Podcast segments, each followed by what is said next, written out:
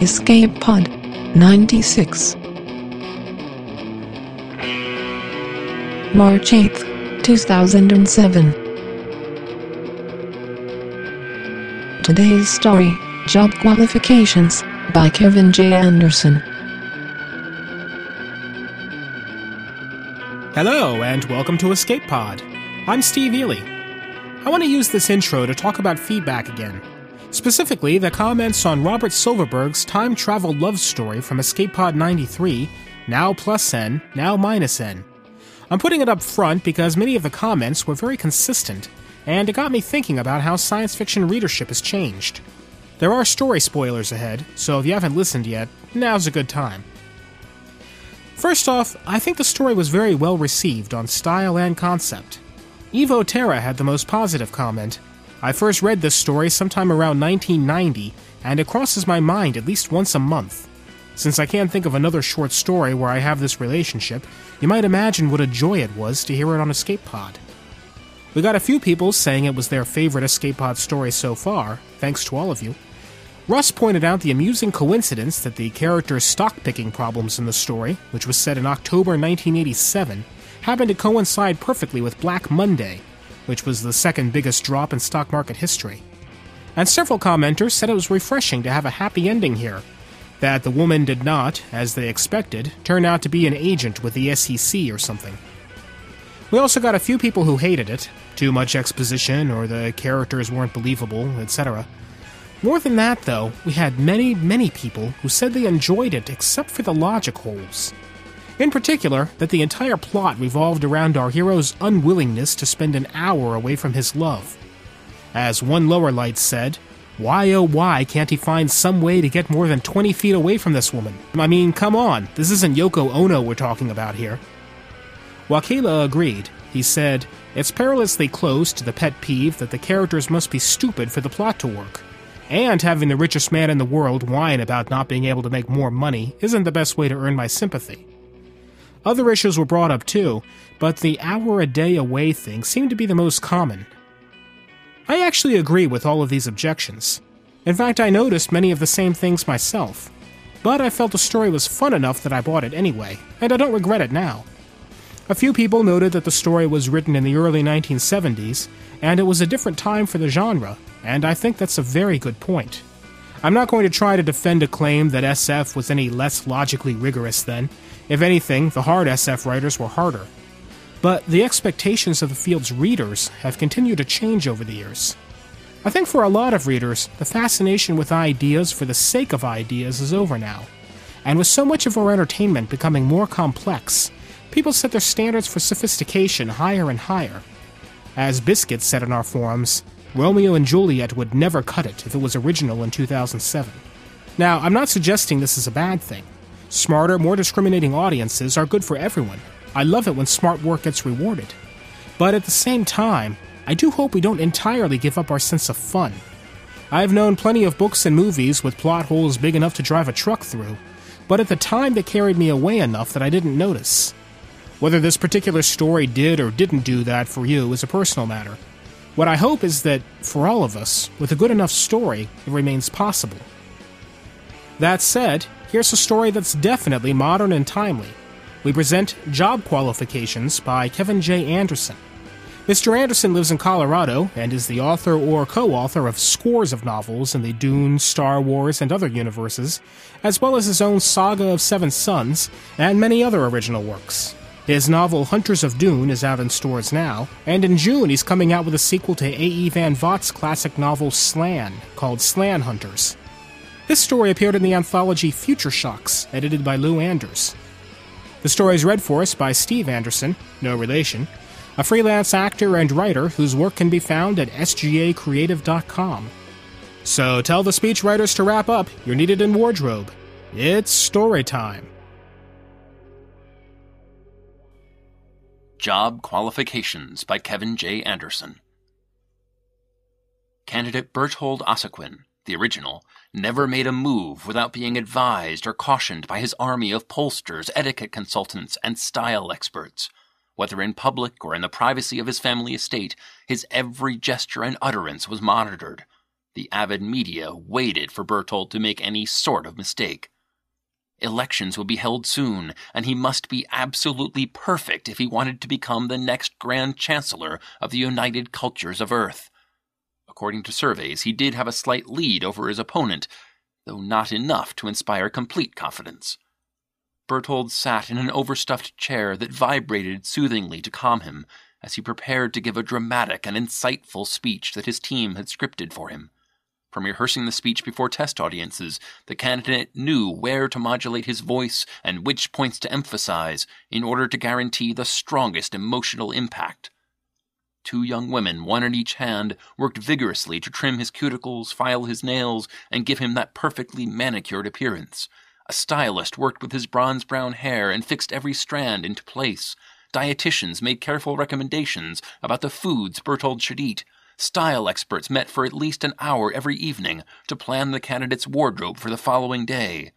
No one could ever find fault with his appearance. His stomach ached from eating too large and too rich a meal the night before, against the advice of his dietitians. He reminded himself to be careful with his facial expressions today, since a twinge of indigestion might show up as an inexplicable frown. Bertolt glanced up from the speech notes, looking at his chief advisor, who waited beside him. "How are the others coming, Mister Rana?" Rana nodded. "Precisely on schedule, sir. The others will be ready when they become necessary for your campaign." The lash struck with a bite of electrical current that produced a fiery sting. Though the high-tech whip caused no actual harm, Bertolt twelve felt as if his skin had been flayed. More misery, the same as the day before, and the day before that. Fingernails cracked and bleeding, he stumbled under the heavy rock he carried, while the hot sun pounded down. He could smell rock dust and his own sweat, heard the impatient shouts of the guards and the groans of other slave prisoners. His mind ached, and Bertolt twelve drove back the myriad shouted questions that hammered through his head. Why was he here? What had he done? The injustice burned like acid within him. Why do I deserve this? Up and down the winding, jagged canyon, layered limestone walls crumbled like broken knives. Work teams moved sluggishly, carting loads of quarried stone. Bertolt twelve knew the machinery existed to do this sort of work. Robots and automated conveyors could have taken away the rock. But this labor site wasn't about efficiency. It was about misery and punishment. When the electrical whip snapped again across his shoulder blades, Bertolt twelve dropped the rock and collapsed to his knees. The guard's hover platform came closer, and the armored man loomed over him. Beneath the polarized helmet, Bertolt twelve could see only the guard's chin and a smile that showed square white teeth. "I can keep whipping you all day if that's what you want, prisoner." "Please, I'm working as hard as I can." His throat was raw, his body a living mass of aches. "I don't even know why I'm here. I don't remember anything but this." "Perhaps you committed the crime of amnesia." The guard chuckled at his joke, then threatened with the electrical whip again. "If your crime was bad enough that you blocked all memory of it from your head, then you probably don't want to remember." Bertolt twelve used his reserves of energy just to get back to his feet. He picked up the heavy limestone slab before the guard could lash him again. He could not recall any day that hadn't been this litany of labor and torture. He didn't know when this awful part of his life would end. The greasy smells and comfortable bustle of the retro diner always made him feel at home. Bertolt Six stood by the heat lamps, adjusted his stained white apron, and pulled out a few guest checks. He quickly added up the totals, while the short-order cook slapped extravagant, nostalgic breakfasts onto warm plates and set them on a shelf. Low-carb pancakes and waffles, minimal cholesterol eggs, reduced fat bacon and sausage. Such dietary innovations had made the traditional American breakfast into something that trendy customers could once again consume with great gusto. The retro diner, modeled after popular eating establishments of the mid-twentieth century, had silver and chrome fittings, stools and booths upholstered with red nauga hide, table surfaces covered with speckled formica. The menu featured recreations of classic products. Many patrons got into the spirit by dressing up in old-fashioned costumes and smoking non-carcinogenic cigarettes. The place had a neighborly feel to it, a celebration of more innocent times. Berthold Six felt right at home. He wouldn't have wanted any other job. Carrying his loaded tray, Berthold Six made a slight detour to snag the pot of coffee.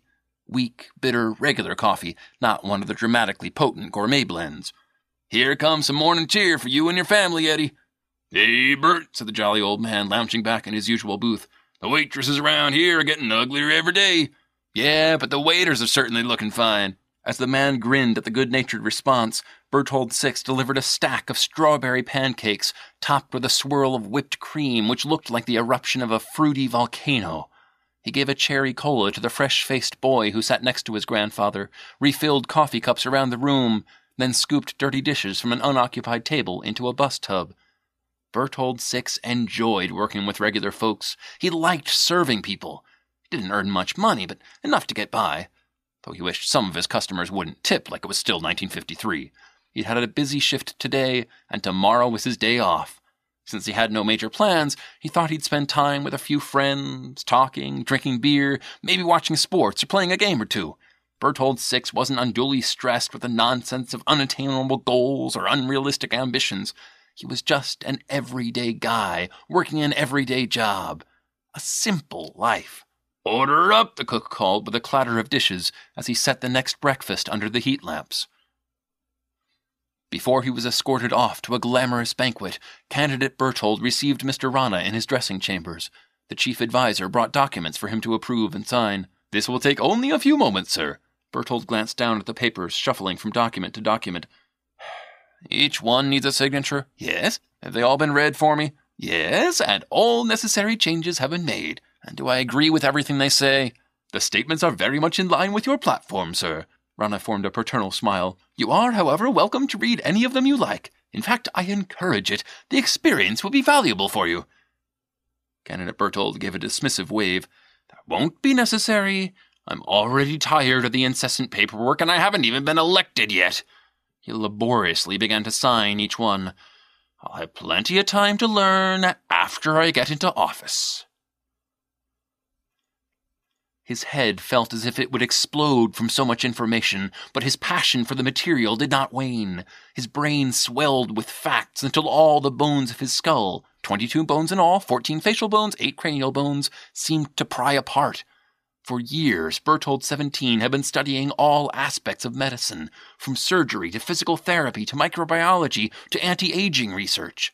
Even with proven teaching aids and somatic memorization devices, he struggled to remember the components of the human body and all the diseases and maladies that could afflict it. He would be taking his exams in three days. His future depended on his performance for those vital hours. Not that he had any doubts. He had been born for this. The prospect was daunting, but he always liked challenges. Upon first entering medical school, Berthold seventeen made up his mind to become one of the best doctors ever. The higher the hurdles, the more effort he put into meeting them. He took great satisfaction in a reward that he'd earned. He had painted his own finish line and would never look back over his shoulder until he had crossed it. Good enough was not in his vocabulary. Berthold seventeen hit the books again, studying, studying. It would be a long night.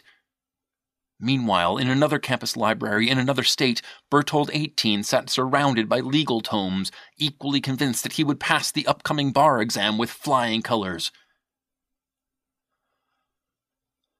They were all dying of Ebola X. Berthold three could do nothing to save the afflicted villagers, but he forced himself to remain at their sides and comfort the men, women, and children in their final hours. He prayed with them, he listened to them, he comforted them. Not being a doctor, he was unable to do anything else, and even the doctors couldn't do much. Ebola X, a particularly virulent strain of the hemorrhagic plague, had been genetically engineered by a brutal African warlord who, upon being deposed, had unleashed it among his own population. As if their lives weren't already difficult enough, Berthold three thought. The villagers had impure drinking water, no electricity, no schools, no sanitation. Thanks to a persistent drought, almost certainly caused by the government and its short-sighted agricultural policies, The locals had lived on the edge of starvation for years. Immune systems and physical strength were at their nadir. When the Ebola X arrived, it mowed down the village population as easily as if it were a jeep full of machine gun-bearing soldiers. The thought of their situation tugged at his heartstrings. How could a person hold so much pain? The hot and stifling hospital tent reeked with the stench of sweat, vomited blood, and death. Berthold the third still heard every gasp, every moan, every death rattle. He sat quietly on a wooden stool, looking at the strained, pain-puckered face of a young mother. He read soothing passages aloud from the Bible, but he didn't think she could hear him or even understand the flowery English words. But he stayed with her anyway, changing the moist rag from her forehead, holding her shoulders when she needed to roll over and vomit. The woman seemed to know she was dying. She had communicated with him about her three children, and Berthold the third promised to look after them. He brushed her wiry hair, cooling her forehead again. He didn't have the heart to tell her that the children had died two days earlier. Exhausted medics moved around him like zombies. They had too little medicine, certainly nothing effective against this epidemic. Berthold the third tried to take as much busy work from the doctors as possible. He felt a calling to do his part, any part, so long as he helped these people. He had some first aid training, but the bulk of his schooling had prepared him to be a missionary, not a medic. Perhaps if he'd known ahead of time, Berthold the third would have learned more practical skills. Even so, he wouldn't have turned from this obligation. In his heart, he wanted to be here, wishing only that he could ease their suffering more effectively. The dying woman reached out, her hand extended upward as if trying to grasp the sky. Berthold the third took it in his own hand, folding his palms around hers and pressing her clenched fist against his chest so that she could feel the beating of his heart. She breathed twice more, arched her back, and then died. Berthold the third said a calm prayer over her, then stood. He had no time to rest, no time to grieve. He dragged his wooden stool over to the cot of the next patient. Red tape, bureaucracy, incomprehensible forms in triplicate, revisions to revisions to procedures that had already been revised repeatedly. Job, security. Berthold the third could not pretend his job was interesting, nor could he console himself with the thought that it was necessary. But it was a career, and he was good at it. Few people were so careful or detail-oriented. Some of his co-workers called him anal retentive. He sat in a small cubicle like thousands of others in this governmental office building for the United Cultures of Earth. Berthold the third processed forms, input data, tracked regulations, and submitted comments and rebuttals to his counterparts in rival departments of the government in other cities around the world. He was content to be sifting through paperwork in his own tiny cog and a single component of the sprawling wheels of government. It was good to have an understanding of how the details worked, instead of just the big picture which the career politicians saw. Berthold the third had no aspirations of running for office or being a great leader. He kept his sights on a shorter-term desire for an increase in pay grade, and he was sure to get it with only a few more years of diligent service. When the urgent communique appeared in his inbox, Berthold the third didn't at first pay special attention. Urgent matters went into a separate stack, and he generally made an effort to take care of them first. When he noticed that this message was addressed to him personally, from the office of the candidate, he read it with puzzlement, then amazement. He was summoned to the candidate's mansion at a specified time and date. Berthold the third looked around his drab cubicle at the never-changing piles of never-changing work. He didn't know what all this was about, and the letter did not explain. Official escorts would arrive to escort him. He smiled. At last, his life was about to become more interesting. With Mister Rana beside him to operate the apparatus, Candidate Berthold cradled the head of the final clone in his lap. The man still twitched and struggled. Berthold had forgotten which number this was, but the clutching fingers could not remove the electrodes and transmitters pasted onto his temples and forehead. "I'm glad this is the last one," the candidate said. "It's been an exhausting day." One of the clones had struggled violently when the guards brought him in, forcing them to break his forearm. The snapped ulna... Ah, the medical knowledge was coming in useful already. have been unforeseen, but not necessarily a bad thing. In his pampered life, Candidate Berthold had never experienced a broken bone. Now, after absorbing the clone's experience, he knew what it felt like. Memories and thoughts continued to drain out of the last clone's mind, like arterial blood spurting from a slashed throat. The candidate held his duplicate's shoulders, felt everything surge into his own brain. What a difficult and painful life this one had lived. But the experiences certainly built character, giving him a firm moral foundation and impeccable resolve. It would be an excellent addition to Berthold's repertoire. Each detail made him more electable. Since worldwide leaders guided so many diverse people, the citizens of the United Cultures of Earth demanded more and more from their rulers. To win a worldwide election, a candidate needed to demonstrate empathy for a multitude of different tiers of voters from all walks of life. He had to be both an outsider and an insider. He had to understand privilege, to grasp the overall landscape of the government, as well as the minutiae of how the bureaucracy worked.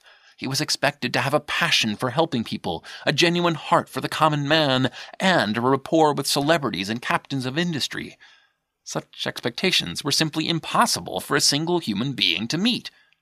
Fortunately, thanks to the mental parity of clones, men such as Berthold Ossiquin, and quite certainly all of his opponents, could live many diverse lives in parallel.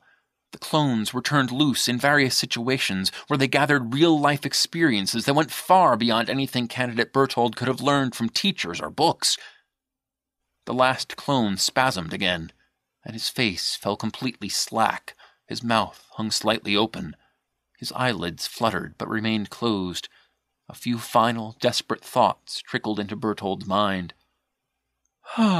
With a satisfied sigh, he peeled off the transmitter electrodes and motioned for the guards to carry away the limp body. All eighteen of the clones were now vegetables, empty husks wrung dry of every thought and experience. The comatose bodies would be quietly euthanized, and a newly enriched candidate would emerge for the final debates before the elections. Berthold stood from his chair, completely well-rounded now, full of vicarious memories, tragic events, and pleasant recollections. The chief advisor looked into Berthold's eyes with obvious pride. "Are you ready, Mister Candidate?" Berthold smiled. "Yes, I have all the background I could possibly need to rule the world. Though once I get into office, we may decide to continue my education in this manner. Are there more clones?" "We can always make more, sir." "There's no substitute for experience." Berthold stretched his arms and took a deep breath, feeling like a true leader at last. He issued a sharp command to his staff. "Now, let's go win this election!"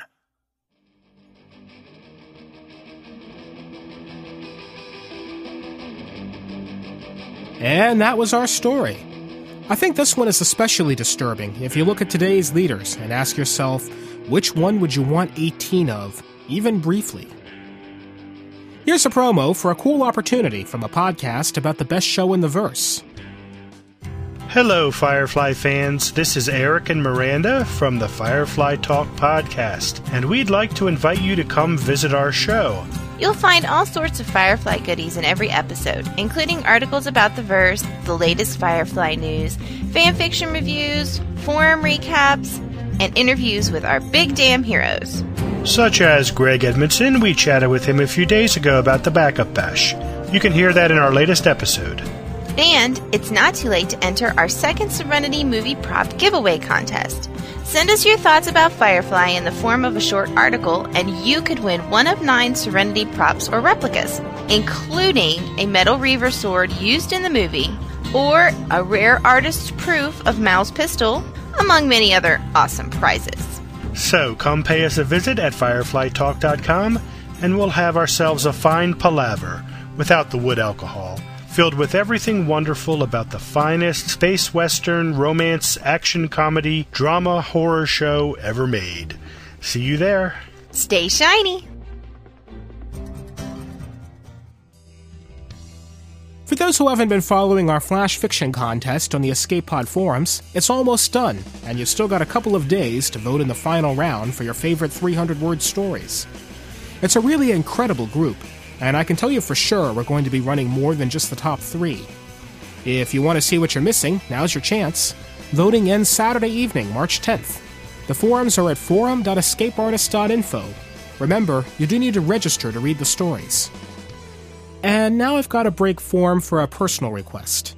I mentioned that last year, one of the better things to happen for Escape Pod was that I picked up some software contracting work that allowed me to work from home and keep my schedule flexible enough to do everything that needed to be done to build up Escape Pod and Pseudopod and PodDisk, et cetera. That contract is on hiatus right now, so in order to keep everything going at full steam, I'm looking for some more contract work in web software development, Windows development, or podcast production. My resume's solid, I do good work independently or in small teams, and I have over a decade of consulting experience, including project management and software analysis and design. I know there are one or two technology people who listen to this, so if you know of any problems that need solving, please send me an email at editor at escape pod dot org. I'd be happy to have a conversation. I feel a little bit awkward just asking this. It's not my intention to use this podcast for a purely personal gain, but keeping me working does help Escape Pod, so I hope you don't mind my asking this once. We've got some other cool stuff going on with Escape Pod and marketing and some other projects, but I'll save that for the next Metacast, which will be coming up, well, the official date is soon. Escape Pod is a production of Escape Artists Incorporated and is distributed on a Creative Commons Attribution Non-Commercial No Derivatives license. All other rights are reserved by our authors and our authors' army of clones. Come on, how else do you think Kevin J. Anderson writes so fast? For the best in audio horror, check out our sister podcast, Pseudopod, at pseudopod dot org. That's P S E U D O pod dot org. And for our stories in C D format, visit pod disk dot com. If you want to hear me rant about podcasting topics, also check out PodHoles, hosted by myself and Mike Meninge at pod holes dot com. Our music is by permission of Daikaiju. Check them out at daikaiju dot org. Our closing quotation this week comes from the Greek statesman Pericles, who said, "Just because you don't take an interest in politics does not mean politics won't take an interest in you." We'll see you next week. Meanwhile, have fun.